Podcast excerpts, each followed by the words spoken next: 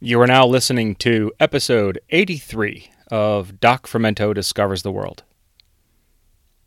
My name is Brian Davis, and this is my show. On this episode, I'm talking with a friend of mine named, well, he simply goes by Lobo. He chooses to remain mostly anonymous, so there are no links to anything in the show notes other than a description or definition of geodesy, which Lobo uh, clearly defines in the episode. And a side note um, my previous guest on episode 82 was Rob Wolf. And we're not trying to be cheeky or funny by uh, this character named Lobo. It, it just worked out that way.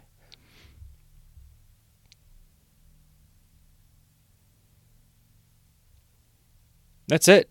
I hope you enjoyed this episode. And as always, I thank you for listening.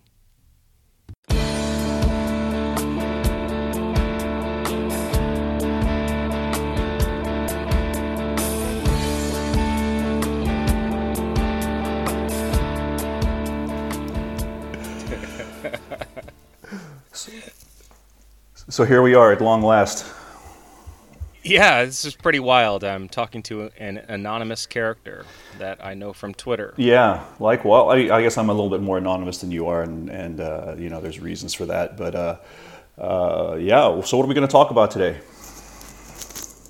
I don't have the faintest. Um, what is the science that you?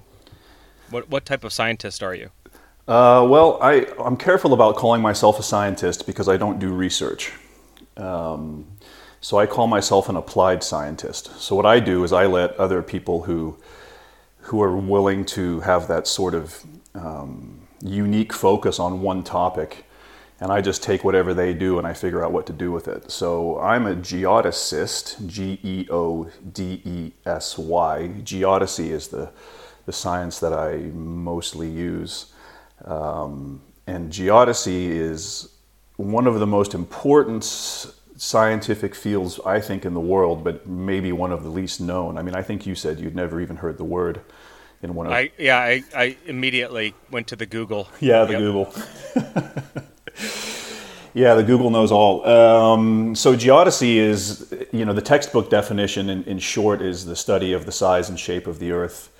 Uh, the location of points on its surface, the study of the gravity field, and, and uh, you know the, the, longer definition could go on and on. But fundamentally, it's the it's the science of surveying. Uh, I don't mean surveying like you know Coke or Pepsi. I'm talking about land surveying, um, offshore surveying, anything where you need to put a point somewhere. You have to have geodesy involved. Uh, without geodesy, we don't have GPS, for example. So if I was to say like what are my what are my specialities, it would certainly be GPS. I can I can tell you just about everything you'd ever want to know, and probably a lot of things you don't want to know about GPS. So that's really what I've done for, my goodness. Well, I'm the same age as you. I think we're almost the same age to the day, actually. So since 1993, 94, I've been doing this, so a real long time. Um, I also have specialities in uh, you know, applied mathematics, statistics, inertial navigation, um, anything basically that involves putting something somewhere is what I do. Yeah, it, and since that time, I've been mostly just drinking and smoking cigarettes. Well, I've been drinking too and smoking other things. Does that count? I mean, it counts too. I mean, I sort of, I sort of do live in Holland. I mean, uh, we can also kind of get into into my weird life a little bit if you if you want to go there about why I'm always oh, there's moving just, around. There's, yeah, there's just so much. Uh, you screaming about taxation in Holland and oh man, and always, always on the go.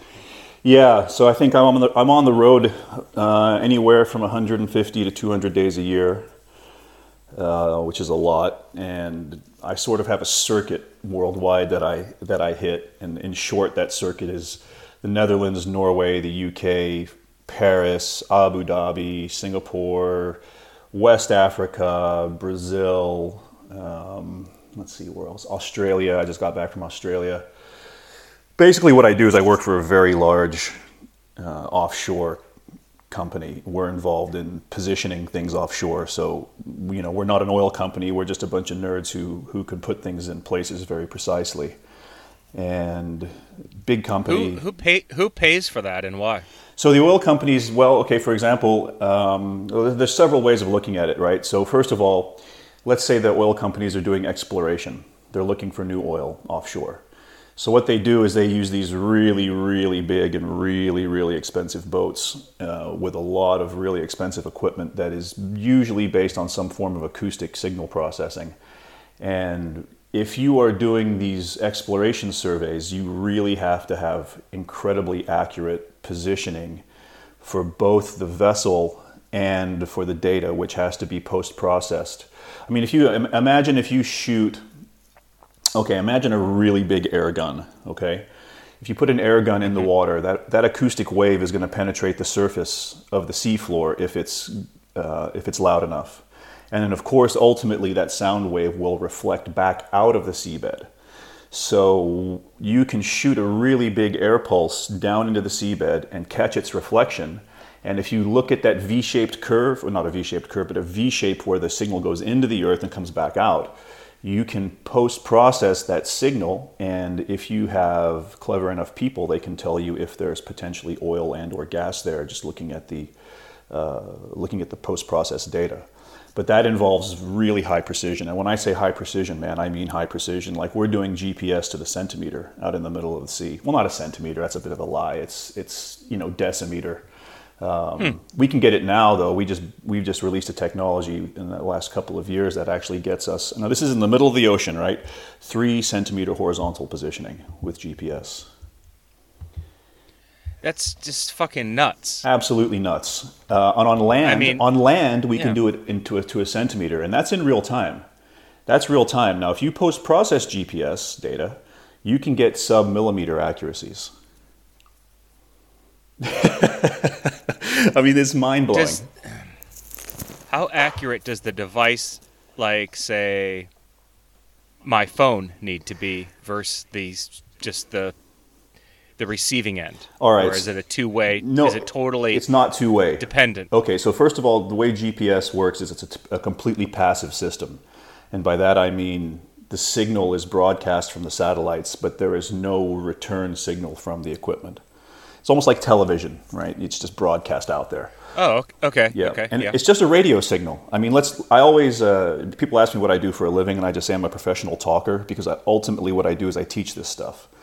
Um, and you know, in my introduction to my GPS courses, I always just tell people just think of think of this as if I'm explaining it to your grandmother. And what I always tell people is that GPS is just a, a radio signal, and um, okay, like if you're tuning in, I don't know, whatever you listen to in Cleveland, I think you're in Cleveland, right? Or Ohio somewhere. Uh, yeah, Cleveland uh, College Radio, 89.3. Okay, 89.3. So what is that? 89.3 is a, a frequency modulation. Some frequency modulation. Okay, so what's yeah. modulation? Modulation means that you effectively take two sound waves and combine them together. Or you can make it even more didactic and say that a uh, it's a carrier wave. It's just a wave, right? So um, imagine a slinky. If you take a slinky and you pull it apart, you get those, you know, those continuous circles, right? That's mm-hmm. what a radio wave looks like. That's a, that's a polarized, a circular polarized wave. It's just a carrier wave. And what's it carrying? Well, it's carrying data. So when the DJ speaks into the microphone, you know, his analog voice is converted to a digital digital signal, which ultimately gets superimposed on the carrier wave 89.3. So that's what modulation is. It's just changing a, it's just changing a, a, a wave, putting data on a signal. So the GPS radio signal is really high frequency. It's like in the gigahertz, like 1.5 gigahertz bandwidth. And all they do, all the satellites do, so the satellites actually, this is really fascinating stuff. The signal is generated by an atomic clock. And the atomic clock just creates a wave. And then the satellite superimposes some, some data, just zeros and ones, on that carrier wave. So it's modulated uh, on the satellite. And then what happens is, is that signal travels through space. And the satellites are about 20,000 kilometers away. I work in kilometers. Uh, so I forgive forgive me for your American yeah, that's audience. Fine. That's fine. Just multiply by 1.6 and you'll be fine. Um, so the signal, once it reaches you know your, the user, there's two different ways that that signal can be used. So let's answer your question about the phones, or you know, if you've got a, a car, satellite navigation, or one of those handheld like Garmin eTrex things or whatever.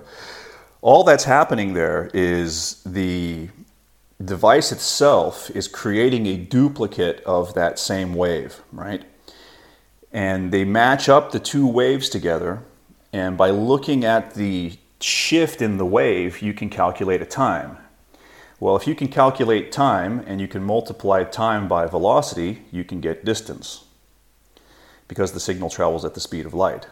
So we're basically inferring distance to the satellites by what's called code correlation.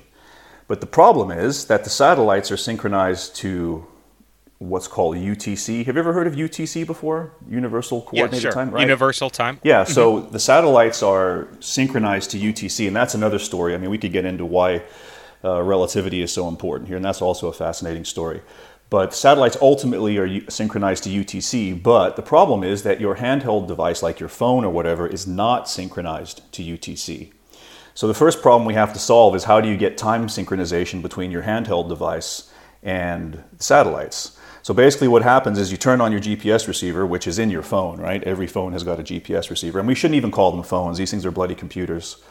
Um, yep. Oh, yeah. and once you've got four satellites in view, mathematically, what happens is the clock in the GPS receiver synchronizes with the clock on the satellites. So what happens is, is your your handheld phone then synchronizes, your GPS receiver synchronizes, and you've got effectively a synchronized clock that is not as accurate as an atomic clock, but it's synchronized closely to UTC time. And then once you've got the time problem solved, you can compare the two signals. I mean, if you imagine um, you're generating my voice in Cleveland and I speak to you from Singapore, there's going to be a delay when you receive my voice. And if you look at that delay, that reveals the travel time of the signal from the satellite, and then just multiply it by the speed of light, and now you have a distance to the satellite.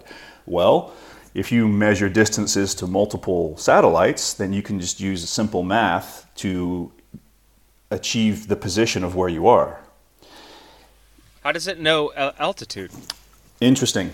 Um, so GPS doesn't work in altitude. GPS, uh, or actually altitude, you have to define altitude, right? Altitude is the height above a surface. There's elevations, which is defined as the height above sea level, but then there are, in my world, we work in heights. So let's define a height first, okay? So here's what I want you to do. Put your, put your palm out in front of you, face up. Mm-hmm. Put your middle finger, yeah. put your middle finger up, put your forefinger out, and extend your thumb at a right angle. So now you've got like three perpendicular fingers, right? So yeah. your middle finger is the z-axis.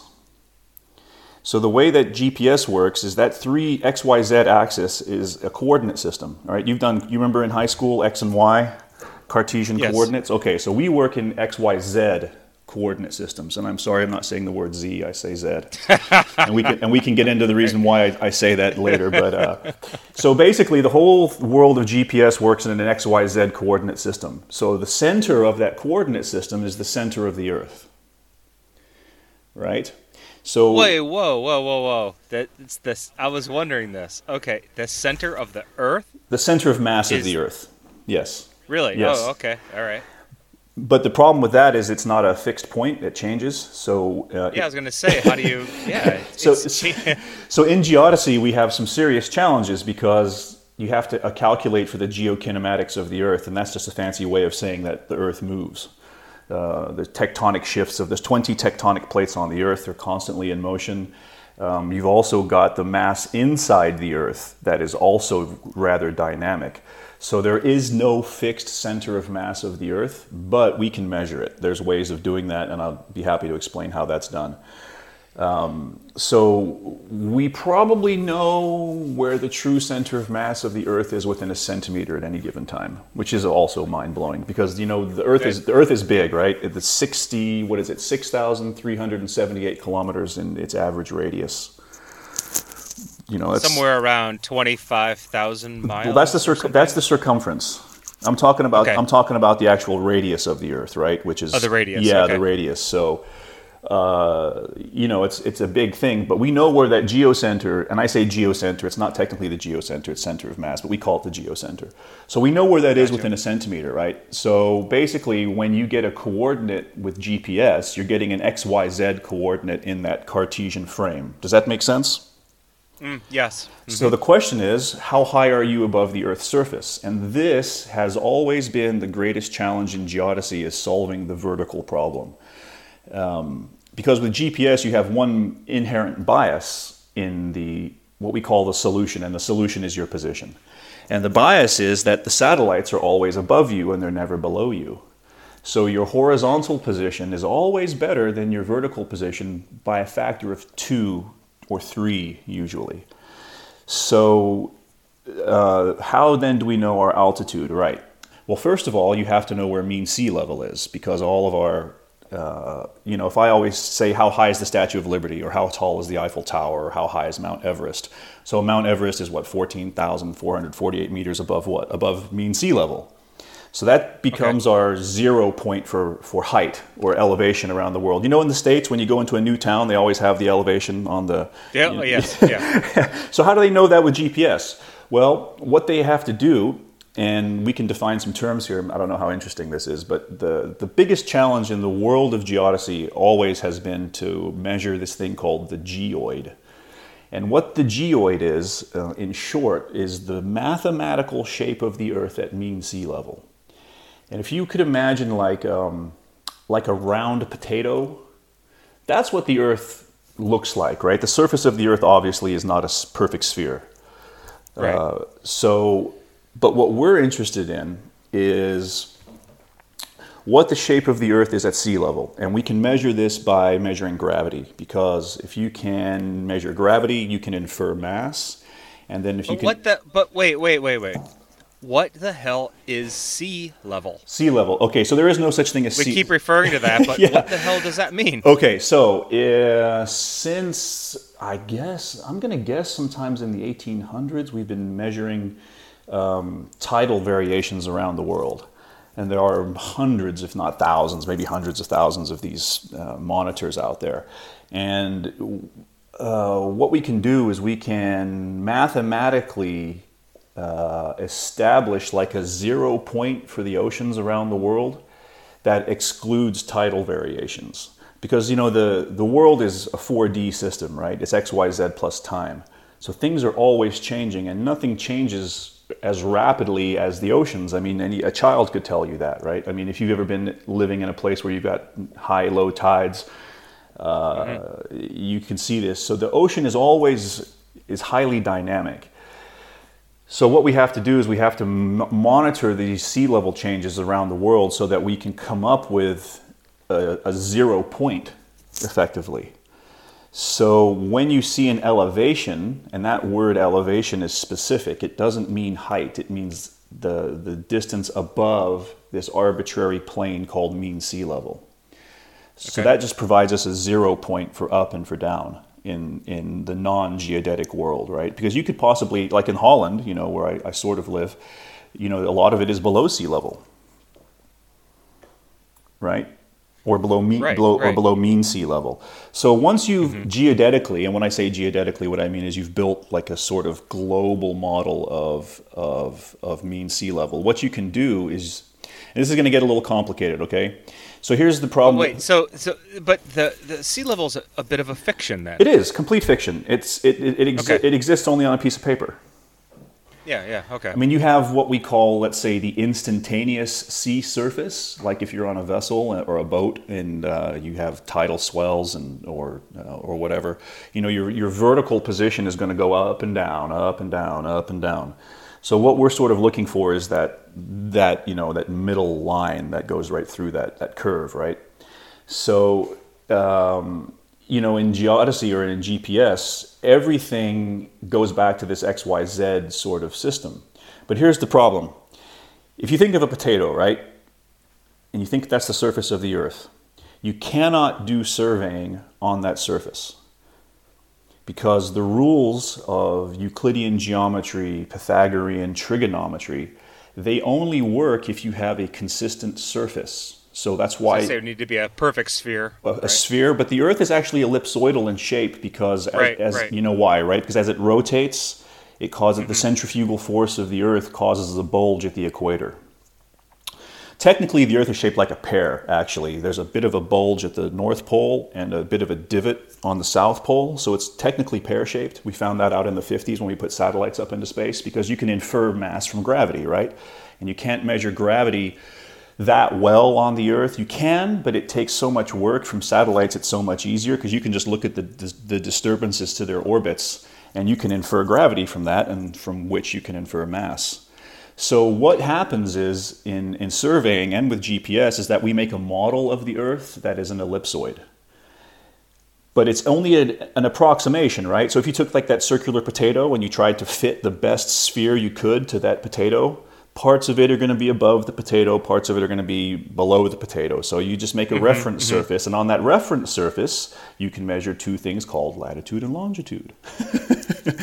yeah, yeah.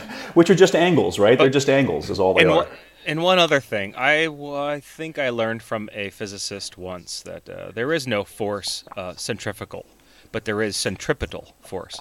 Uh, centripetal force, I think, is the. And centrifugal is just uh, an effect that we just gave a name to but the actual force would be centripetal. Yeah, I think you're right about that. I think it's just, uh, well, look, one of my big gripes about science, especially Newtonian science, which is the study of things at a large scale, the opposite of that, not the opposite, but the, the, the you know, there's quantum physics and there's Newtonian physics, right? So Newtonian physics is the physics of the big, and quantum physics is the physics of the small. And Mm-hmm. When you hear about these like unified theories, what Einstein was really trying to do was to unify Newtonian physics with quantum physics and et cetera, et cetera.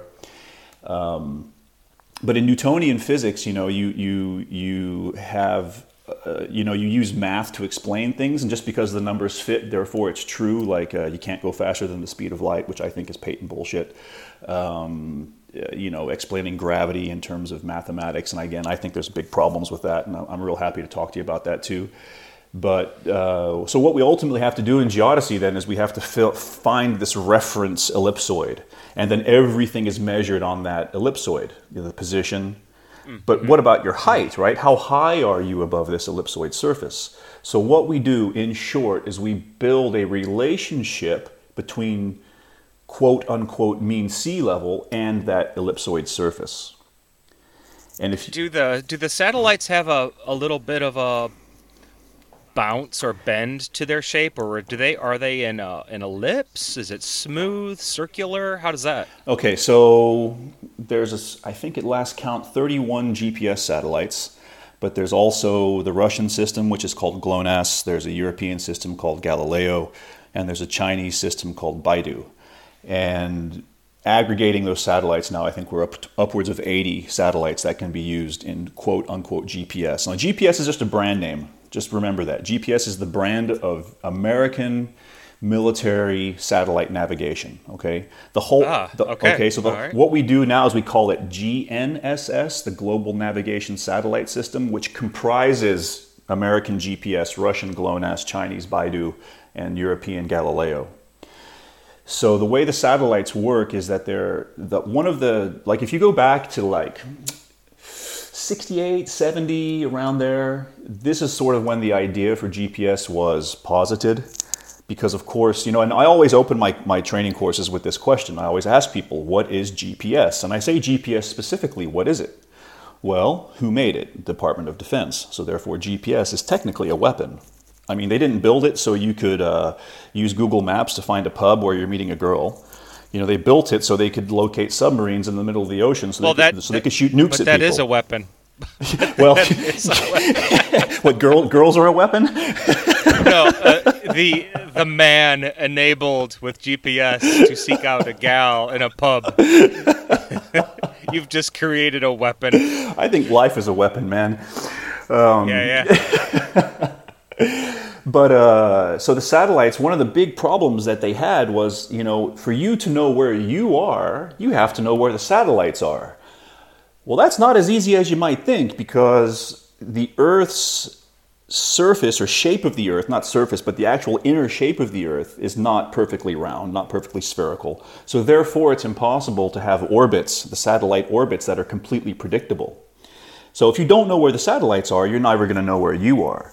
So predicting the orbits of the satellites is a really big challenge. So basically, what they do is they just have um, these monitoring stations all over the Earth. I think GPS uses about 12 of them so that the satellites are constantly being tracked. And then they just put the data into what's called a Kalman filter. And this Kalman filter is just a mathematical tool to sort of predict, predict things mathematically.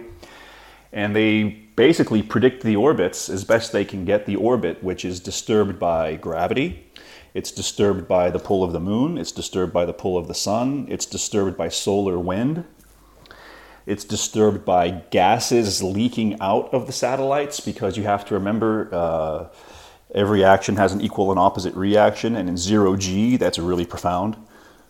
So they have to really know where the orbits are. So the satellites themselves are, let's say, just they are just what they are. It's just where they are is that's the that's the real question, if, if that makes sense. Mm-hmm in a way. I I know um, for us, uh, I, I, say us, uh, me and some friends, we used to travel the um, the deserts of the West, meaning the United States, and um, we'd be out in say some desert in Utah late at night, and uh, some people would be stoned out of their minds, the rest of us drunk out of our minds, and you'd see one object in the sky not behaving like the others and then we would all go into deep think about what this thing was. Is you know, the stone most stoned person would say it's obviously a UFO, and then uh, the least drunk of us would realize it was a satellite because it would just kind of bounce and kind of correct, and it was kind of like seemingly trying to keep some position, but it was moving. Hmm. Well, um, that probably wasn't a satellite then, because satellites do not have any jitter in their orbits. Uh, the orbits, if you look at them with a naked eye, are for all intents and purposes effectively spherical or ellipsoidal, depending on how the orbit has been set up. Uh, so anything that course corrects in space is definitely not a satellite, man. Gotcha. See, by like the way, said, by the we way, all, can... we were all drunk and stoned in the desert. So, well, I, I, you know, that's that, I also endorse that. But uh, by the way, there is a cool little app. Uh, maybe you and your six listeners going with Rob Wolf's line. Um, right, right. they can't be wrong, right? There's an app called Night Sky that I use, and uh, this app called Night Sky will will you know it knows where you are, and using the accelerometer in the phone, you can actually it actually knows how you're tilting the phone. So if you tilt it up to the sky, it knows where you're looking, and it'll show you all the constellations. But it'll. Oh all, yeah, I think. What which one did you say? Night Sky. Night Sky. Yeah, I think yeah. I use Skywalk. Okay. Yeah. But the other thing it does, if you buy the $5 premium version, it will also show you where things like the International Space Station are. So sometimes I'll just sit on my, you know, wherever I am, I'll try and, you know, look up in the sky at the right time. And you can see the ISS, uh, you know, making its quick um, pass up and down the horizon. So, you know, anything like a space station, a satellite, uh, just by physics alone, it would be basically impossible for it to have a, a jittery orbit. And if it did, it would probably gotcha. just get it would get ripped to pieces if it did. I, I, I see. Yeah, especially we're talking about insanely high altitude uh, satellites. Right, 20,000 kilometers. So there's basically right. three, three levels of, of things floating in space. There's low Earth orbit, medium Earth orbit, and high Earth orbit. So let's go through those real quick because there's some interesting but things here. If you but the high one, you, right. you have to, you'd have to correct for the speed of light, right? Okay, so now you're getting to really interesting things. Because, uh, you know, what does relativity tell you? Well, it tells you that, that uh, there's a really big um, component of, you know, velocity and mass and ultimately time that is they're all intertwined. So earlier i said that the satellite signal itself is generated by an atomic clock right? So here's where einstein made gps possible. Because the clock itself has to generate a specific frequency and that frequency is 10.23 megahertz exactly. Not 10.230001 but 10.23 megahertz exactly So that's what the satellite clock, uh, the rate of the clock is on the satellites. And each satellite has three or four clocks for redundancy. Um, but the problem is that if you set that clock to 10.23 megahertz on Earth, well, because the gravity is lower in space at 20,000 kilometers, the clock would actually increase its clock rate. So what they have to do is they have to slow the clocks down, I think to like 10.299945 or something like that, so that when it reaches its orbit, the clock then is at a stable rate of time, if that makes sense. So that's where yeah, you but then when it's yeah, and then when it speeds up, say let's just say as it leaves gravity, the time changes, and then as it's flying at this insane speed, relative to the Earth. Four kilometers a second. Clock then, yeah, oh, Jesus. Yeah. Then doesn't its clock also change? Okay, so um, there were like five really big challenges that they had to solve with GPS. Uh, one of them was the fact that they knew that they had to use an atomic clock to generate the signal, but nobody had ever put one in space before. So atomic clocks were invented like I don't know, late 40s, early 50s, um, and you know the first GPS satellite was launched in 77, 78, something like that, and it was the first time anyone had put an atomic clock in space. And you know these are really precise instruments. But when you're in space, you've got well, of course, you've got the force vectors. I mean, you're traveling at four kilometers a second. You've got um, vibrations and these clocks were not designed for that. So someone not only had to figure out how to make GPS work, I mean, there were other challenges as well. I mean, GPS is a perfect example of multidisciplinary science. So some poor mechanical engineer, electrical engineers had to figure out how to space harden these atomic clocks. And I have I have to interject here. Go for it. I, I have a feeling that those scientists, those engineers, were not out marching with protest signs in support of science. Dude, it's uh... they, they had they had science to do. yeah, I mean, we could certainly take this conversation in a whole other direction right Sorry. now. Sorry, uh, but that just uh, yeah, just. I, I, I, I, certainly didn't have pink vagina hats when they were in their offices uh, either. But uh, yeah, so uh, the real problem, if you really want to get down to it, is the clock stability, is how stable those clocks are. Because um, if the clock isn't stable, then you don't have a stable signal. And if you don't have a stable signal, then you don't have a stable position. For example, I'll tell you something here. Um, up until the year 2000, the United States government, or the Department of Defense, would would put into the GPS signal a time bias. And this time bias was regularly altered, so you never were able to solve what the bias was. It was something called selective availability. So if you look at the language, and I'm a, as you know from my Twitter feed, I'm a big proponent of correct, or not correct use of language, but you know, being careful with language. So selective availability, what does selective availability mean? It means the government is going to select when good accuracy is available. And so up until the year 2000, if you had a like a handheld type GPS receiver, your position was, I mean, quite frankly, it was crap. Uh, many, many, many meters of, of, of error. I mean, today, if your handheld is probably about four or five meters in terms of its precision. But until the year 2000, the government would, would really, really, you know, mess with the signals. Now, there is another way that you can use GPS that involves really, really expensive GPS receivers, and that's what we do. And we were never affected by that because that part of the signal cannot be altered by, by uh, electronic means. But the let's call it the low accuracy type GPS stuff, which is the, the commercially available stuff. You know, uh, the clock generates the whole signal. So if you mess with the clock, then then it's rubbish. And of course, you know why they did that, right? It's a weapon. And if GPS is basically, I mean, one of the things about GPS that I find amazing is it's, and I've thought about this really hard.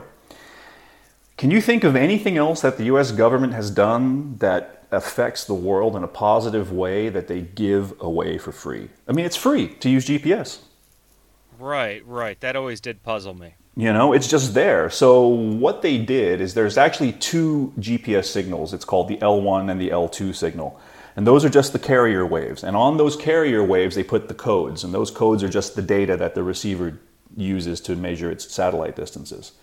Well, on the L1 signal, which is the, let's call it the, uh, what am I looking for here? Non military signal. Yeah, like Citizens Band. Exactly. C- civilian band, like CB. Yeah, it's the CB yeah. radio of, uh, the CB radio of GPS.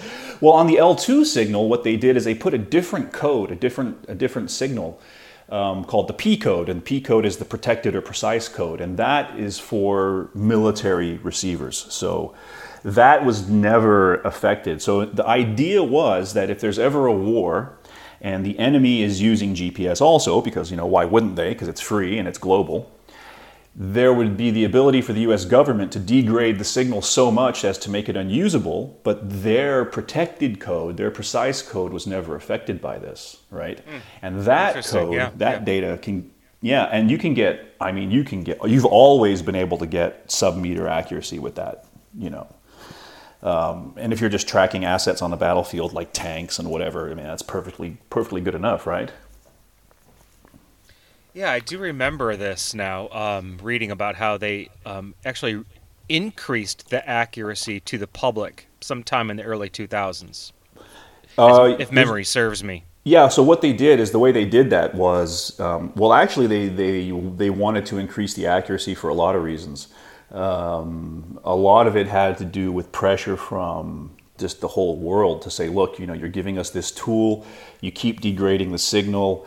Uh, Bill Clinton, I was actually at a conference, I think I was in Edinburgh, um, and I've, and when they announced that they had turned off this selective availability, and I've never seen so many happy nerds in my whole life. I mean, it was hmm. it was pretty pretty funny. Yeah.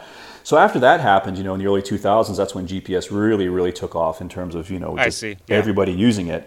So what they did to improve the accuracy, the big, the big problem was is that they didn't have enough um, stations around the world to track the clock accuracies and track the orbit accuracies.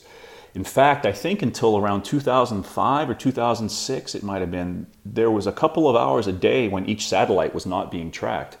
So they just built more monitoring stations getting more data. You know, what's the biggest driver of statistics? It's redundancy. So the more data you have, the better you can predict the clocks, predict the orbits, and therefore we now have you know what I would consider pretty ridiculous accuracy for for I mean you can buy a GPS chip. I mean what do those chips cost in the iPhone and the Samsungs? I mean probably a buck, maybe two bucks uh, at this point. Uh, God knows how cheap they are. But wow. uh, but you can even go a little further with this and talk about how how GPS works with like Google Maps on your phone, and that's a whole nother level because. Yeah, I was actually thinking of um, uh, autonomous self-driving cars like Tesla. Right. So how do they work, and how how accurate is that? So here's the here's where it gets kind of interesting and also a little bit creepy. Um, so basically, when you're using your iPhone, you're using augmented GPS. So it's GPS plus something else. So, what is that something else? Well, um, as I said earlier, you know, you can, if you post process GPS data, you can get accuracy to the millimeter. So, all of those cell towers that, you, uh, that are out there, cell phone towers, they've all been positioned with GPS post processed and they know those positions to a millimeter. So, if you're, you. if yeah. you're near a cell tower, uh, and I believe this is the way it works. I might be wrong, but I think the way it works is they use. So let's say you know you're standing near four or five cell towers. Um, they'll use the relative signal strength of your phone to those cell towers to sort of do some tricky math to give uh, a coordinate of where you are. But also, and this is what this is really creepy, man. Um, you know those Google vans that drive around and they take pictures of stuff and yes. they, they mm-hmm. have all that fun, fancy equipment on the roof, you know. So what they're doing is they're they're they're putting positions on Wi-Fi signals like hotspots. Um, I even think, and I'm, I'm I have I, I'm really digging deep into my bad memory here. I think they actually got busted for for position putting latitude and longitudes on people's MAC addresses on their Wi-Fi routers. So your Wi-Fi router sort of became a point in Google's giant point cloud. Mm-hmm. So if there's a Wi-Fi hotspot that you're nearby, your phone will know where it is. And so GPS plus the cell towers plus Wi-Fi. Like, look, man, if you're walking down the street, you know what side of the road you're on with GPS, with your with your phone. Oh yeah, abs- yeah, absolutely. Right. Yeah. So then self-driving cars. I mean, at okay. So look, here's what's going to happen in the next, mm, let's say, not 10 years, maybe a little longer. So I told you that it's possible in real time to get centimeter accuracy in real time, right? But that requires pretty expensive antennas for the you know the receivers and the receivers the GPS receivers themselves have to be pretty expensive. But you know what? Look, anything in science, anything in engineering ultimately becomes commodified.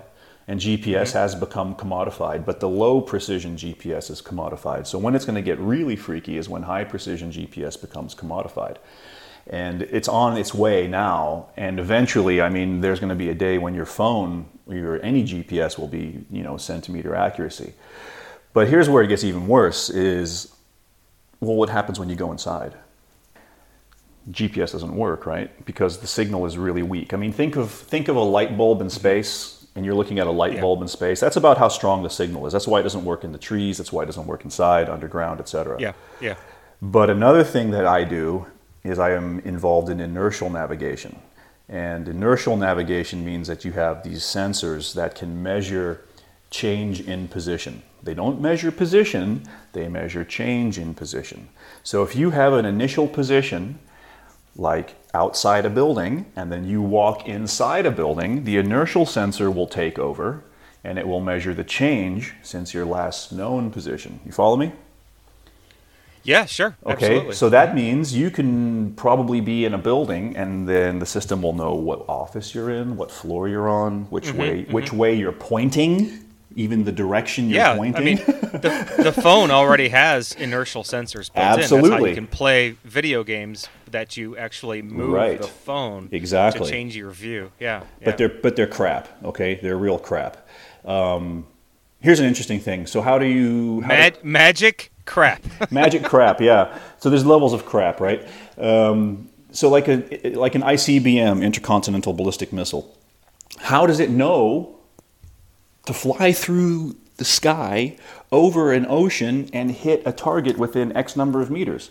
Well, inside that missile is a million dollar inertial navigation system. Just like the one on your phone, except it costs a million bucks.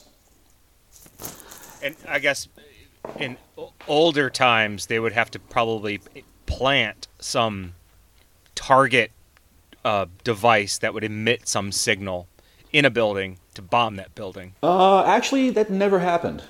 Um, no, no, never, huh. never happened like that. I mean, that's pretty good reasoning on your part. Unfortunately, uh, it didn't work out that way.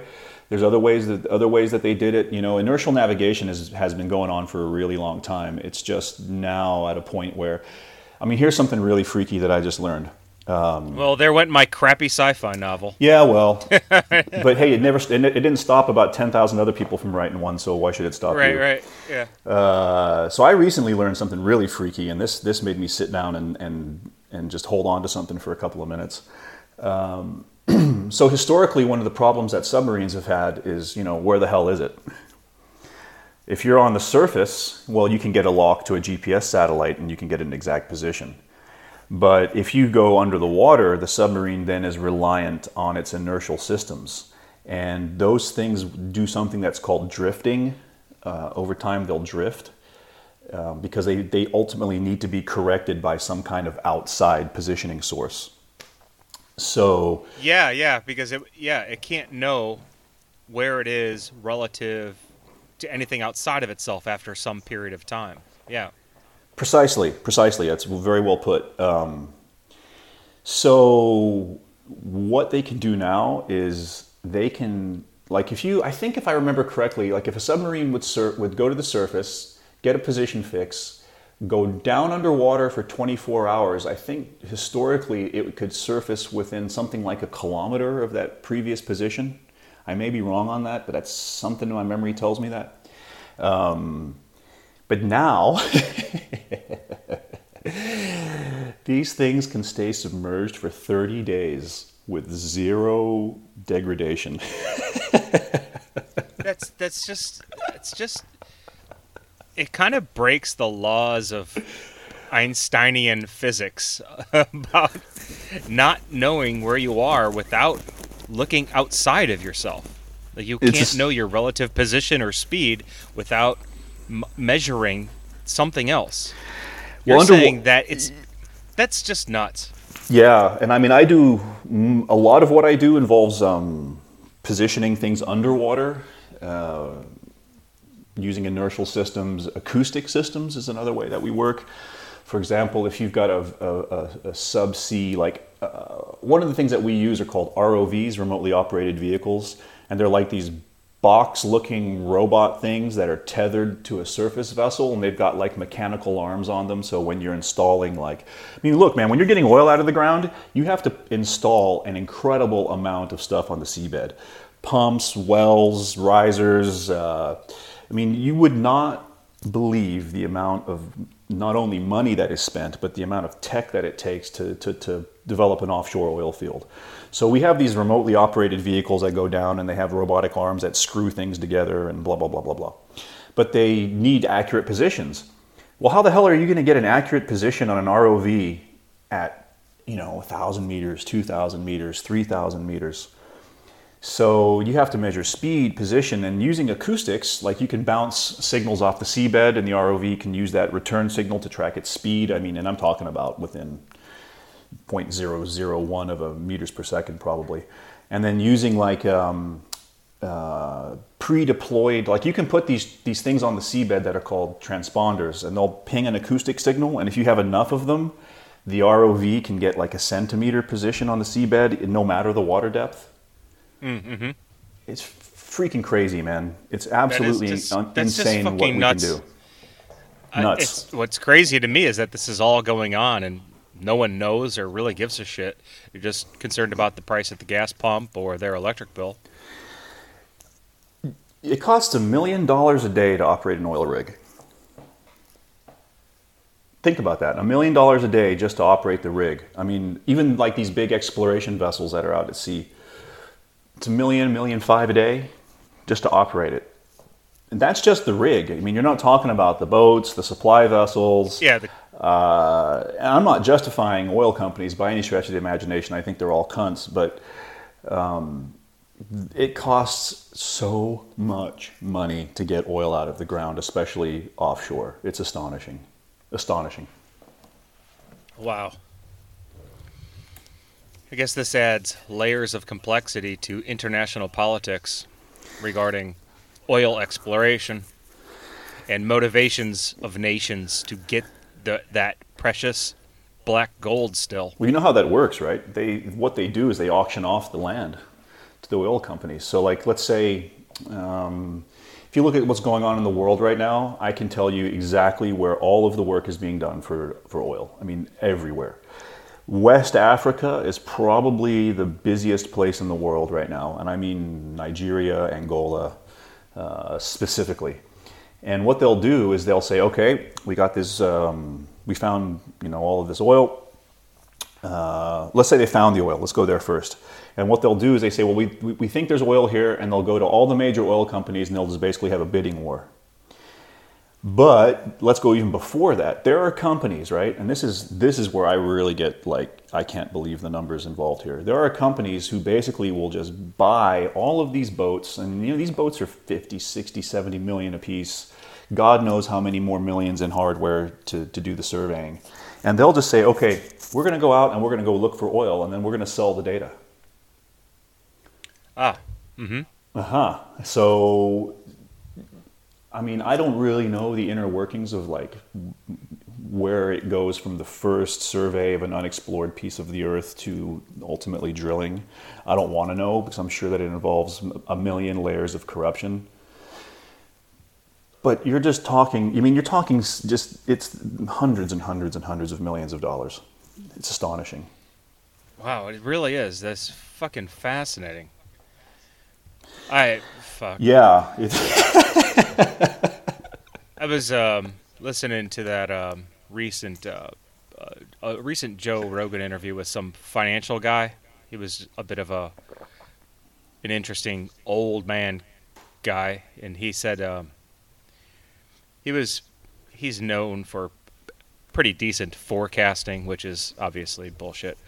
But um, he said when um, the numbers are more accurately announced about the amount of oil that was uh, we actually not we but that is actually available in say I think it was Saudi Arabia would actually be in the trillions of barrels versus the millions or hundreds of millions that they currently say. I found the conversation rather fascinating. It's all bullshit. It it's all bullshit, man. You're absolutely correct. What they tell you is completely wrong. I mean, it's like diamonds are not a rare a rare thing. I mean, I think everybody probably knows that now. It's all obfuscated to make things look like they are uh, limited, precious commodities. And yeah, there, I, there is no peak oil. No, absolutely not. And in fact, I'm all, I'm, you know, I'm not trying to start some kind of shit stir the shit pot here, but I'm increasingly more on the in the camp that oil is an abiotic, abiotic substance, and by that I mean it's just something that the Earth produces itself. I think this whole dead dinosaur thing, fossil fuels, is complete nonsense.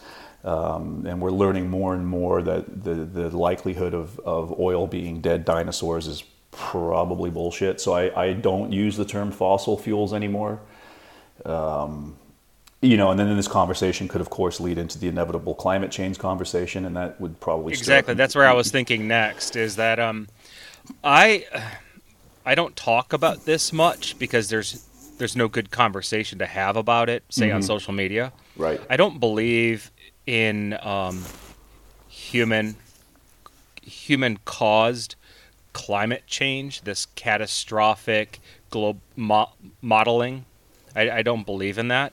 Yet, I also believe that it's pretty foul business, and that if we can do something better, um, I'd be a proponent of pursuing other ways. I, I do believe that there are filthier fuels and perhaps healthier fuels, but I, I don't. Um, I just would like to see a change in the conversation. Mm.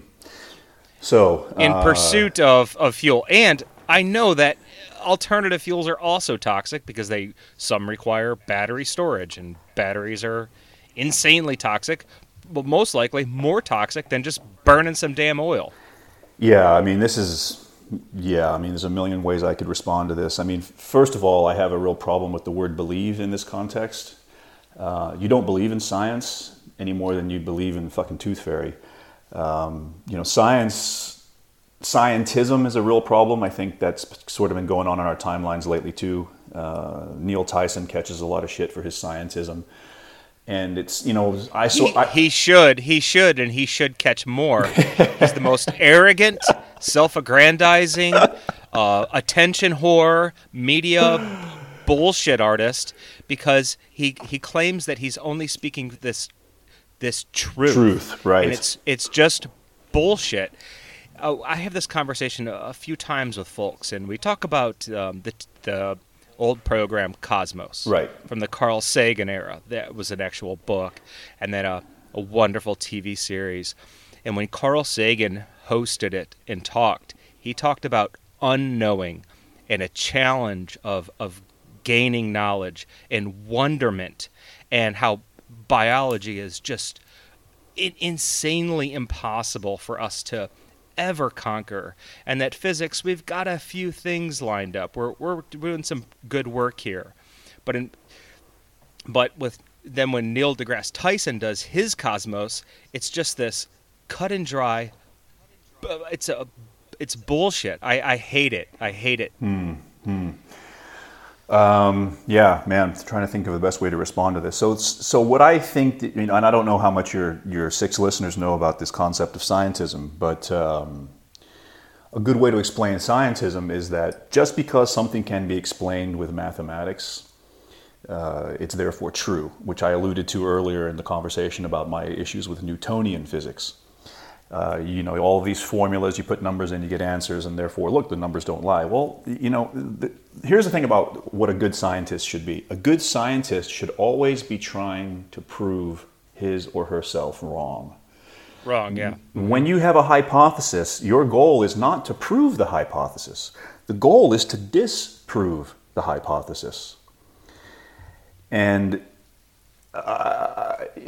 Yeah, I mean, look, we, I I think we both agree on this. Not much but else all needs the to be said. but all the it. money, yeah, and all, all the money is in saying that you know. There, there's no money to be said in that you don't know something. Nobody knows anything, Brian. Nobody knows anything about anything. I don't know. We did a pretty good job on this. Uh, I don't know. My my phone guides me around town when I Uber drive pretty well, but Are you still doing that? oh, fuck no. and only when I'm super desperate. Right. Right, man. Yeah. Um, but going back quickly to this whole uh, oil climate change business, um, to me, it seems like the height of of arrogance for us to. You know, they always bandy about this 98% of scientists, and I mean, the whole thing is obfuscated by by media, by the fact that you know everybody has a voice now. It's more of an emotional issue than it is a, a science issue now. Um, I totally agree with you that this whole man-made climate change thing is, is complete horseshit. Now, listen, are we are we influencing the climate? One hundred percent. Are we changing it? Well, that's a different story. I mean, look, go to Beijing, right? You got to wear a fucking gas mask to walk around the streets of Beijing. So, are we influencing the climate there? You better believe your ass we are Absolutely, absolutely. right? But you know what George Carlin said about this? I think it was in 1992. He said, "You know, the planet is fine. The people are fucked." Yes, agreed. totally agree. Yep. Oh man, did you you went looking for a missing plane? Yeah. So, um, how I was involved in that, uh, I don't really want to get too much into. But let's say that I have intimate firsthand knowledge about the MH370 search.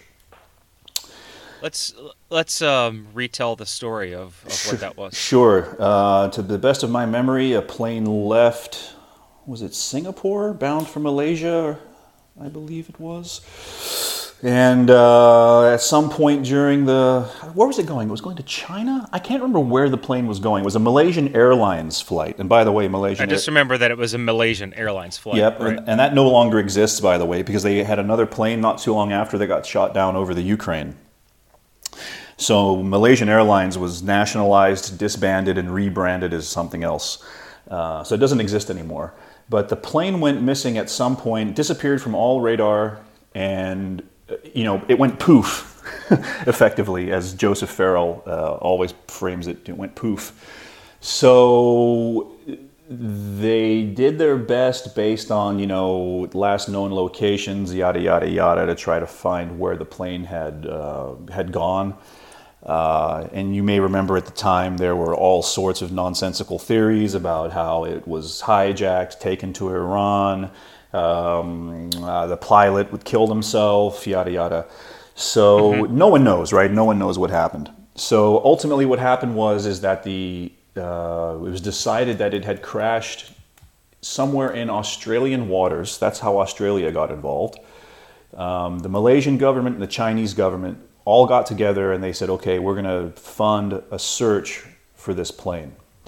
So there were four, four boats involved in the search. Three of them uh, worked for one sort of uh, positioning company, and one I think was a Malaysian Navy vessel. And these vessels, well, here's the one. The big problem was that the water is so deep, right, out in the Indian Ocean. It's some of the deepest water uh, in the world, and, and we're talking about five thousand meters here, man, which is that's that's so fucking deep. Yeah, it, you you can't conceptualize the depth and the pressure and the insanity of that. Yeah, So listen to this. This is going to blow your mind. What they had to do is they had to deploy um, this thing called a it's a sonar effectively, and what this sonar does is using high frequency acoustic signals and the return of those signals. It can make a sort of topographic map of the seabed, right? Like a 3D sort of digital model Yeah. of the seabed. sure. I had a, we had a little we had a fish finder on our boat. Yeah, sure. Back in the uh, Sure. back in '88. Yeah. Ju- just like that, right? Um, you know, and these, of course, are survey grade, which means you can get, uh, you know, centimeters out of the accuracy. And if there's something on the seabed, they'll fucking find it. I mean, it's unequivocal, uh, uh, full stop. If something is there, they'll find it. But that problem is, is you have to get that device really close to the seafloor. I mean, you can't do this from a kilometer above the sea, a seafloor. You have to get that thing down to an operating depth uh, or an operating height above the seabed. So we're talking about deploying this sonar thing at these tremendous depths, right? But the thing is, is that this sonar device is connected to a surface vessel via a cable, all right? I was going to say, is it cabled? Okay. Okay. Yep. Now there are there are AUVs, autonomous underwater vehicles, and we did use some of those in the search. And you can basically just program a search path or a, a travel path, and it has a very very precise, you know, like million dollar inertial unit in it. So over uh, X number of days or whatever, this thing will be just fine. Um, doing its survey autonomously, and then you just basically take a big fish hook and pull it out of the water when it comes back to the surface. But we had these uh-huh. things that were uh, connected via a cable. Now, listen to this, dude. that cable was nine kilometers long from the vessel to the sonar. Nine oh, that, kilometers. Yeah, that, that's insane. It would take the winch, because there's a winch on that thing, right, to pay it out and pay it in. When you wanted to change the position of the, of the we call it the fish. So here's what we had to do. They had to put in a model of the seabed based on previous data. And this, the, there are mountains underwater. I mean, there's mountains underwater, right? Because there's mountains on the surface. It's just they're just not covered by water. Right, right. So when that, that fish is, is doing its survey, they had to know about an hour or two ahead of time how much the elevation of the seafloor would change in case there was like a big mountain coming. So they have to like winch the fish in so it goes higher. You know what I'm talking about? You can you, you see what yeah, I'm saying? Yeah, yeah, yeah. It yeah. would it would take 15 minutes of the winch turning before that fish would move a centimeter. Wait, wait, wait. What? Okay. Say, that, say it again. So if you want to change the altitude above the seabed of that fish, yeah, yeah. Okay, we, we would have a we had a sort of screen that would show where the vessel and the seabed are in an hour's time. So there was like a collision alert that you would get, and you'd have to like pull the winch. You'd just press a button, and the winch would start pulling in the cable. But over nine kilometers, you have this, it's called a catenary, and a catenary is just a suspended curve. So you can imagine that in the water, that nine kilometer cable is not taut, right? It's a little bit loose.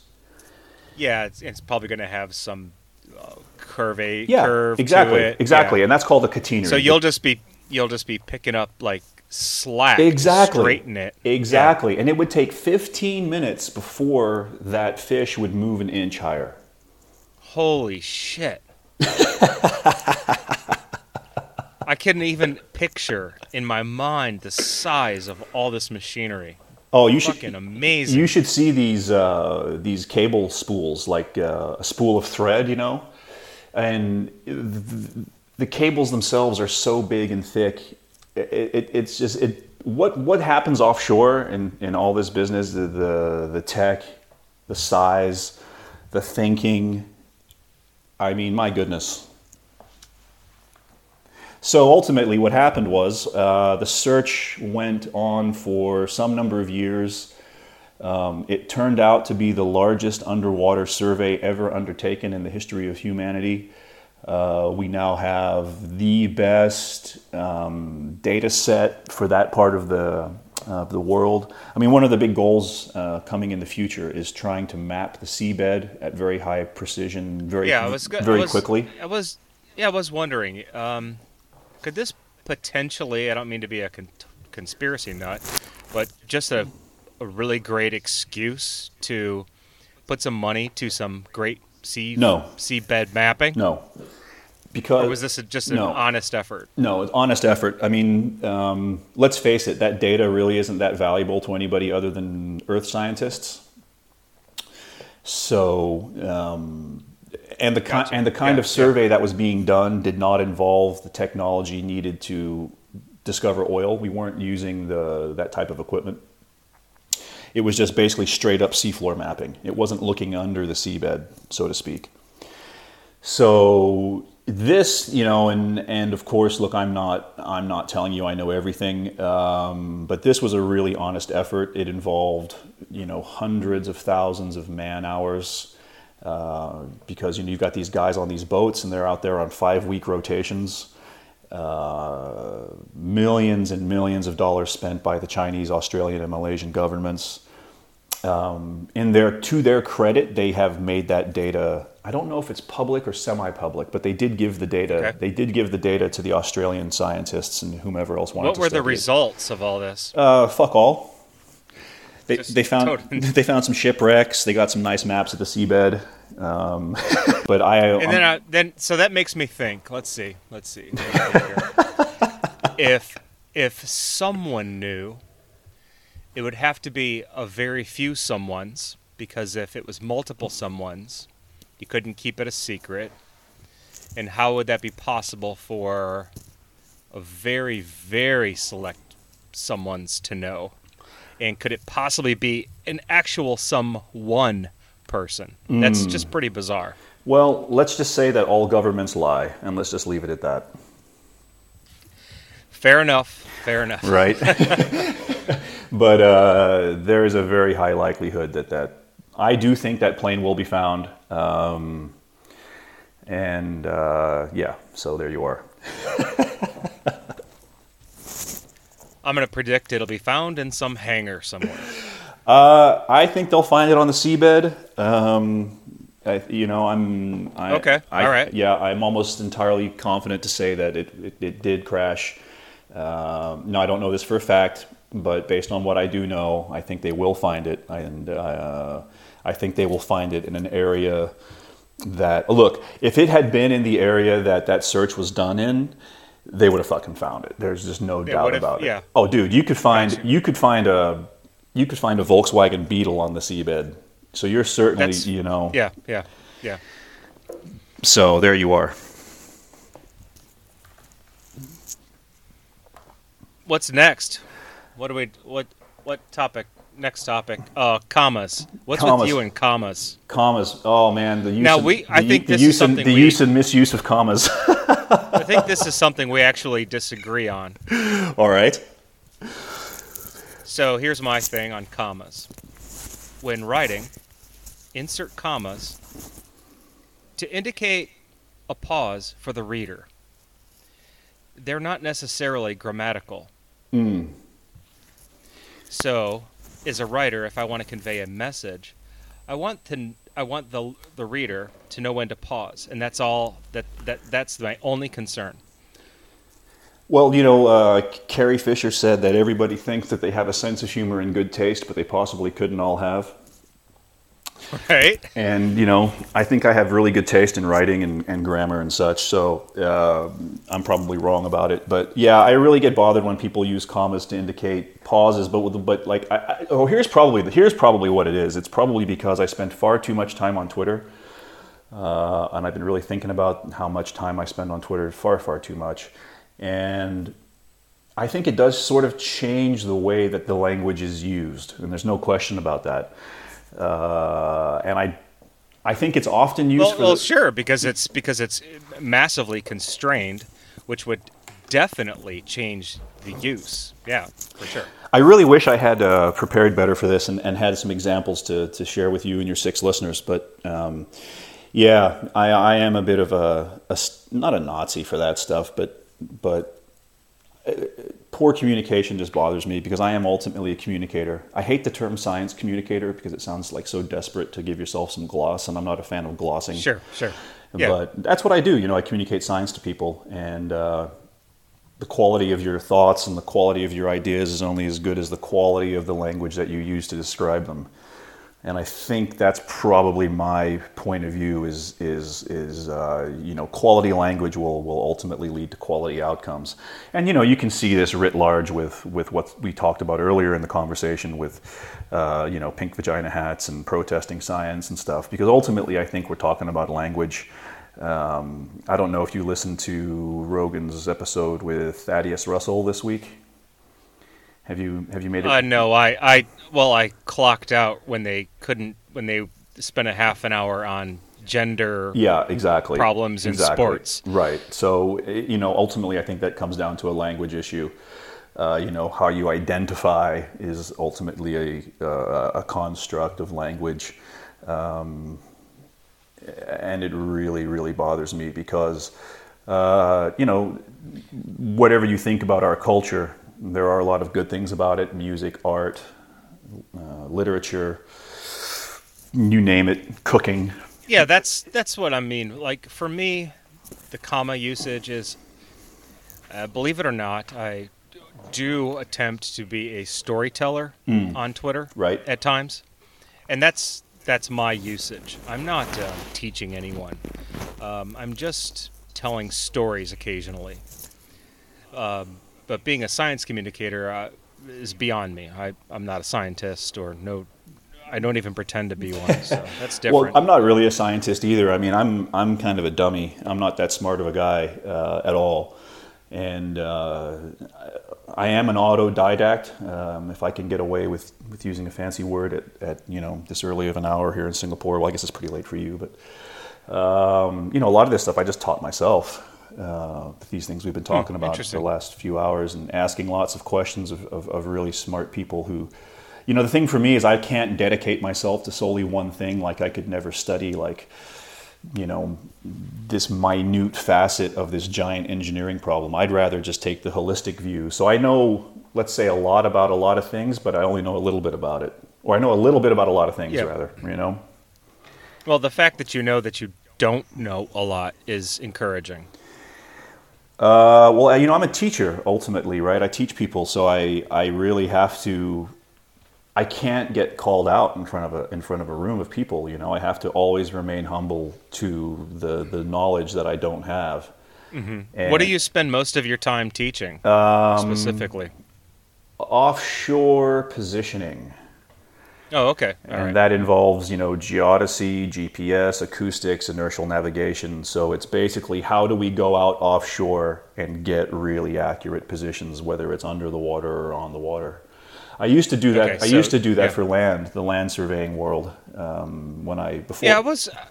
That was something when we first started. I was going to ask you about. Um, I see the men with the little tri, not Yes. little tripods, giant tripods, and the little the little spy lens. yes uh, monocular mono, monoscope thing, and um, I, I've always wondered what the fuck are they doing, and All who right, well, pays them.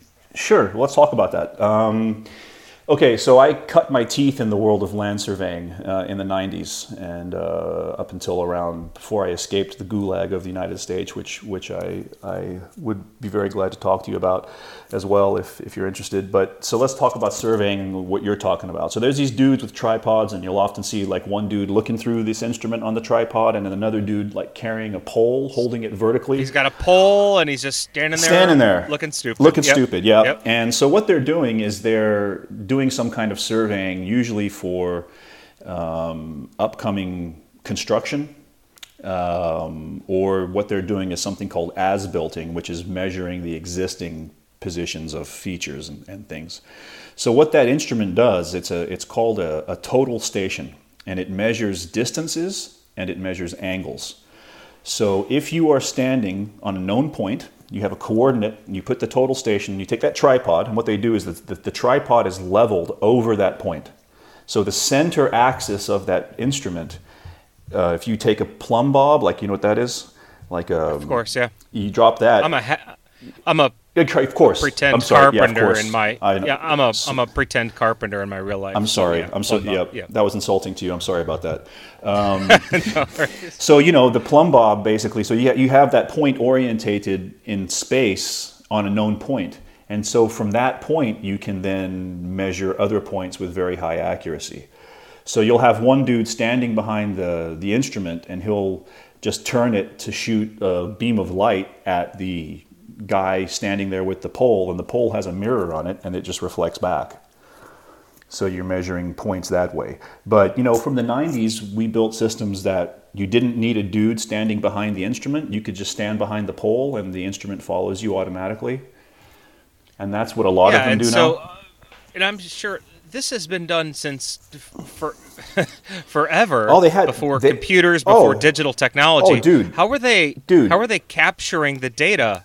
Back in the old, And- yeah, in the old days, what they had to do is before they had um, light-based measuring systems, they would actually use what are called uh, chains, and it was chainage instead of distance. That we call it chainage. So they had an instrument. Measuring angles is really easy, right? You can measure angles. You can orientate the instrument. Uh, and by the way, one thing of speaking of language that I hate about American people is they use the word orient instead of orientate. I'm oriented a Ah. certain way. No, you're not oriented. That's a recondite word for Asia. You're orientated. Orientated, and that's that sounds so foreign to me. Yeah, like that's yeah, yeah. So you have to orientate uh, the instrument like to the sun. You know, you can measure angles to the sun. The sun is predictable. Uh, measuring angles is very easy. I mean, that's how sextants work on, on, on the old ships. You know, when they would cross the oceans, you know, you just measure angles. But uh, the old days, when like Lewis and Clark or whomever were, were, were exploring, you know, you have to map stuff. I mean, it, surveying goes back to Egypt. You know, what's the origin of surveying? Well, it's taxation. You own this much land. I know you own this much land because I measured it. So therefore, you have Measured to it. Yeah. right? So how did they measure it? Well, they use a sextant to measure the angles, and then they would just use chains to measure distances. But can you imagine surveying across a country using chains? I mean, fuck That's that. astounding. Fuck that, That's man. Amazing. And to make it, Yeah, and, here, right. and here's something even more mind blowing. How do you measure elevation before you have GPS and a, and a geoid model? You have to start at the beach at or uh, somewhere where there's water, and you have to do what's called leveling, and that just measures the change in, in height between two points. Mm-hmm. And you can only do this over the distance that you can measure with this optical instrument. So people have spent their whole lives, thousands of people have spent their whole lives just going a few hundred meters at a time, a few hundred meters at a time to measure the change in elevation. Uh-huh, uh-huh. I mean, fuck that. Surveying in the old days sucked, man. And by the way, you know something? Matt? You know something interesting? Uh, when I was in school, we had a picture of Mount Rushmore in the building, and below it, it said three surveyors and one other guy.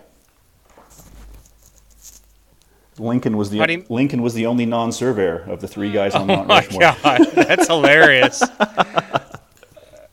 wow. George Washington was the largest landholder in the United States. He was one of the richest men in America. I, I actually I had no idea. Yeah, well, what do you think that war was all about? It was a bunch of rich dudes that didn't didn't, that didn't like a bunch of other rich dudes. No, it was about our freedom Oh, sorry, that's right. from taxation. America's number one. Always and forever. Yeah. Well, I used to be an, I, Eagles, bombs, and I used to be American. I'm not American anymore. I actually uh, disposed of my. Well, I, I was lucky that I um, was actually not born in the United States, uh, even though, like, my dad was military, and if you give birth to a child in Europe, they will give that child citizenship just by virtue of the fact that you just popped him out on that, that patch of earth. So I have a European passport just as a twist of fate because you know my old man was just uh, a military guy and he was in Okay. Europe and just you know knocked my mom up and they had me on foreign soil. So I was able to, and I realized that I could do this. I think I was in my mid 20s or so when I realized that I was like, holy shit, I wasn't born here. And if I just have my birth certificate from that other country, I can go to that country and I can get a passport. And that's what I did. oh, Yeah.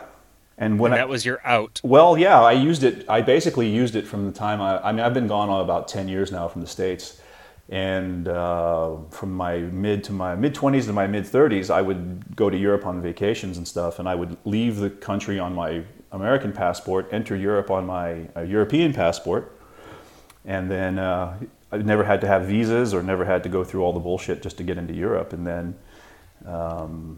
had a really shitty time, dude. The years like 2002 to 2008 were just fucked up, man. I had a really bad marriage. Uh, I had my I had a business that ultimately failed because of the recession. I went bankrupt because of medical bills. Um, you know, I used to have a good corporate job. I started my own little company in you know the world of surveying, and you have to buy your own insurance. But the you know the threshold on what they'll pay out was just pretty low, and I had a couple of surgeries, and next thing you know, uh, I'm divorced, I'm bankrupt, uh, and also you know for years I had been. It's very hard to explain, but I'll try my best. And I, I think it's just the background noise of the United States was so loud in my ears that uh, yeah, I guess this is, the, this is the obligatory podcast origin story, right?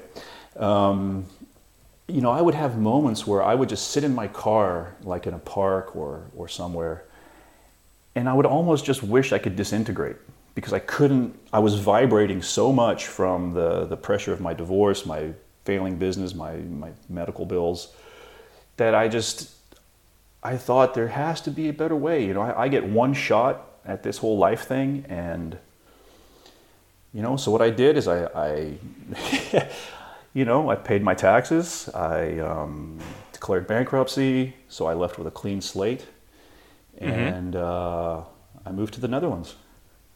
I went to Amsterdam. So that's the that's a curious choice. You moved to one of the highest taxation places on the planet.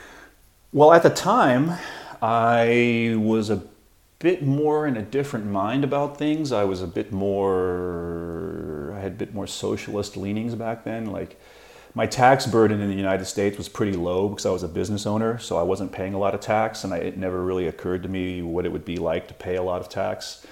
Um, and you know, like a lot of American people, I had uh, certain fantasies about life in Europe uh, so luckily, I was in a place where you know, even though I was in sort of financial trouble, I still had a, a few grand, you know, sort of in the bank, but it was nowhere near enough to pay my debts. Um, so uh, what I did is I paid my debt down as much as I could. Sort of got broke, so I sold a bunch of stuff. I had a, some instruments and some things that were sort of valuable. So I had a, a little bit of money on me, and you know, I, I, I, I just took took off. I had enough money to live for for about a year and a half without having to work. So I went to Amsterdam. Uh, Amsterdam, you know, I say it the Dutch way now. Um, you know, almost 10 years, you know, living in, in the Netherlands, sort of, when I'm not traveling. And uh, man, I tell you what, it was equally the worst and best experience of my life because I, you know, I, I left my home, I left my, my family, I left my friends, I left my culture.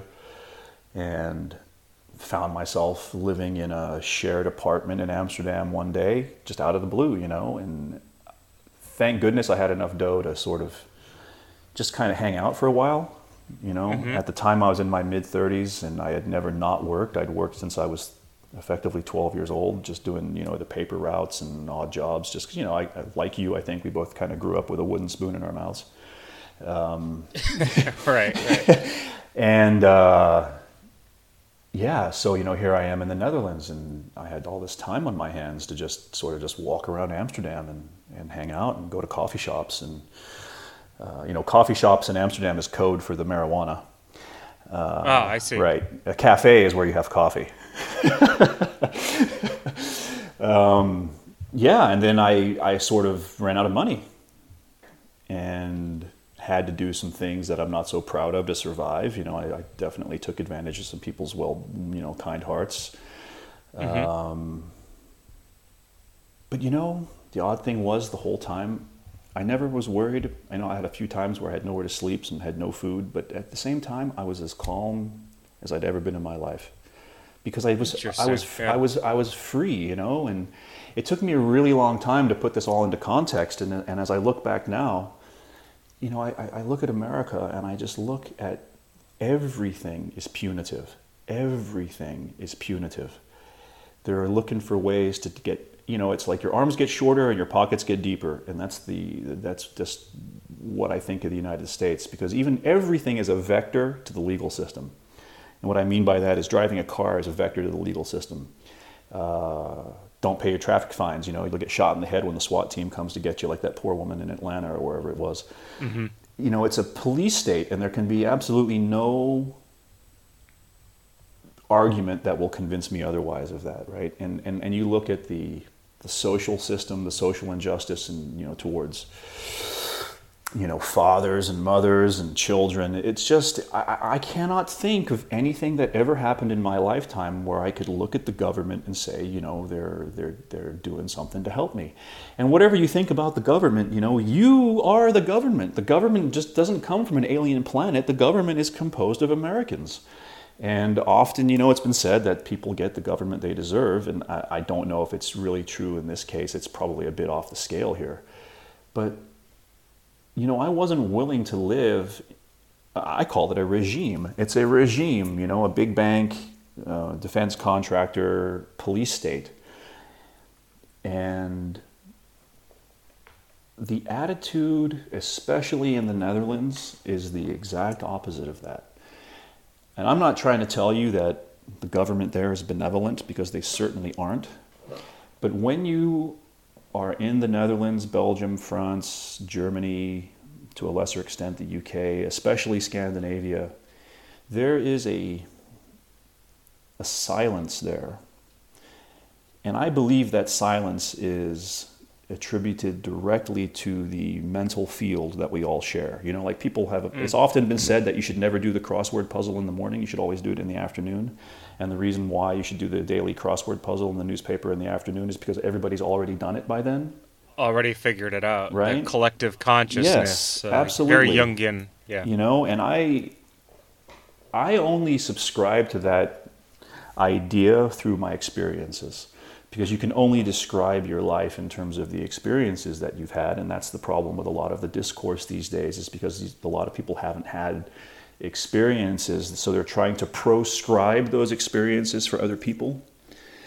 But through my experience of going through what I went through in the United States and going to the Netherlands, I mean, my goodness, man, the, the background the background noise is so much lower it's almost like you can just listen to the birds, you can hear the wind blow, and you can just go, man, I have never felt so peaceful because my anxiety, you know, that feeling you get in the pit of your stomach, you know, when you're nervous about something. I mean, I lived with that for, for 15 years. Yeah, I, it doesn't go away from me. Mm-hmm. So yeah, you know, it never did for me either. And you know, and if it did go away, it would go away just because I'd go do deadlifts or something for, or you know, I'd go to the gym and I'd get it out that way, or I'd play music. You know, I'm a guitar player and I'd get it out there, but it would always return. You know, you could ameliorate it for a small amount of time, but you could never eliminate it.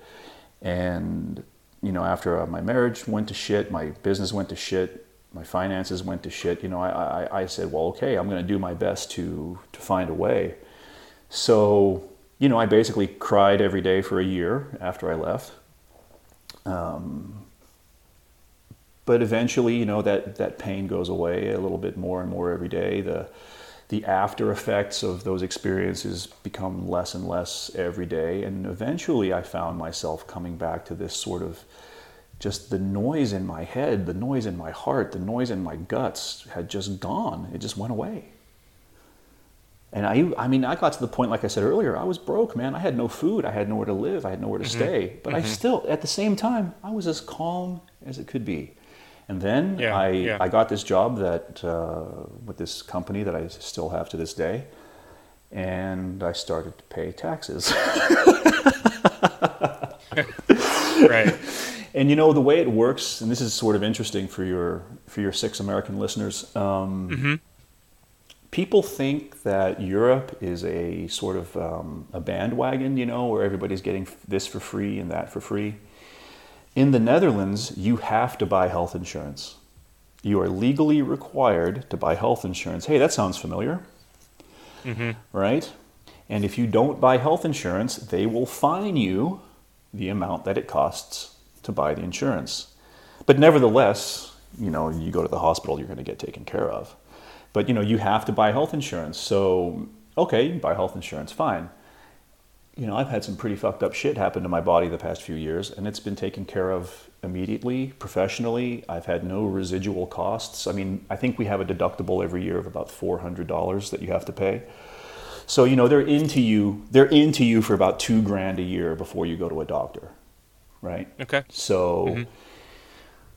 On paper, you go, well, you know, I don't know how I feel about that, even if I never get sick. But if you do get sick, you know, you know, no one, no one's losing their house because they get sick. No one's worried about their costs just because they get sick. Now, there are some people that you know I've read about that have got some bills, but it's not thousands. You know, it's it's more in the range of hundreds. And, but you know, I'm I make a pretty good living, and I pay 52% of my salary in tax. Now, it's not an aggregated 52%. You know, the first X amount is at this level, the second amount is at this level, but a lot of my income comes mm-hmm. comes from my travel. So I get paid every day I'm away from home. Mm-hmm. And they tax that at, and it's over 50% of my income, and they tax it at 52%. And that's a, that's an outrageously high number. It's outrageous. And then compounding that, uh, we have sales tax. They call it, um, what do they call it in Holland? I can't remember. It's a horrible language. Um, 22%, I think, is the sales tax. So, you know, if you look at what it, for for buying consumables, yeah, like, for buying, like a, uh, yeah. you know, you go out and you want to buy some new set of wine glasses or a, you know whatever, yeah. a new watch, yeah, everything. I think food tax is a little bit lower, but if you aggregate all of the taxes, you know, income tax, sales tax, um, road tax. I mean, I don't drive, so I don't have to worry about that, but I think I read that you're paying upwards of 60 some percent in, in, in taxes. you know, and look, I mean, uh, we could have a whole other conversation about taxation. That that would get us absolutely nowhere. But there is a level right, at, right. there is a level at which it becomes sort of criminal. And you know, I don't have children. I don't uh, have family, so you know, children under 18, people over the retirement age, I think it's 67 now, they get free health care. Um, but I can't for the life of me see how I am personally getting any benefit from paying all these taxes. And of course, that's a bit solipsistic of me and, you know, one man world kind of thing. Mm-hmm. But, you know, it's my life, these are my experiences. So, you know, my feeling about the Netherlands has really soured over the last few years because I don't know where all this money is going. I mean, it, a huge component of it must be social welfare because a lot of people don't work. Um, huge welfare bill, huge pensions bill. Um, but, you know, the government's always talking about raising taxes, raising taxes. And I just think, mm-hmm, mm-hmm. for what? What the hell is going on? Raising opportunity might be a better approach.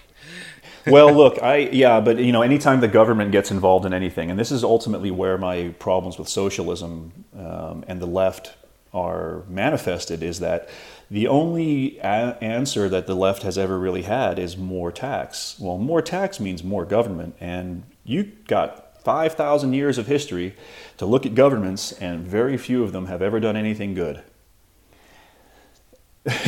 you know, and I'm not going to do the George Santayana thing. I'm not going to repeat the past. So I look at the future, and I'm in the process of getting the hell out of the Netherlands. I'm, I'm in Singapore right now. I spend a large amount of my year, my year, my time in each year in Singapore, whether it's for work or I take all my vacations here. Right when I have time off, I come to Singapore, and uh, yeah, is Singapore a perfect place? I mean, come on, it's Disneyland with the death penalty, as it was described by uh, who's that guy? Jitterbug Perfume. What's his name? Tom Robbins, maybe is that his name? Uh, described it as Disneyland with you know. Can you hear me now? All right. Hey. Um, Yo. This is this is really good, and I actually want to continue Yes, I can. Okay, great. Uh, this is this has been just absolutely fucking incredible. Thank can you. We continue another night. Absolutely. Let's do that. I know we've been talking for an hour and a half, so um, let's. Yeah, let's just. Sure. Let's just say let's just say good night for now and do it again. Let's do that. Well, hey, thank thanks for having me on, man. I really appreciate it.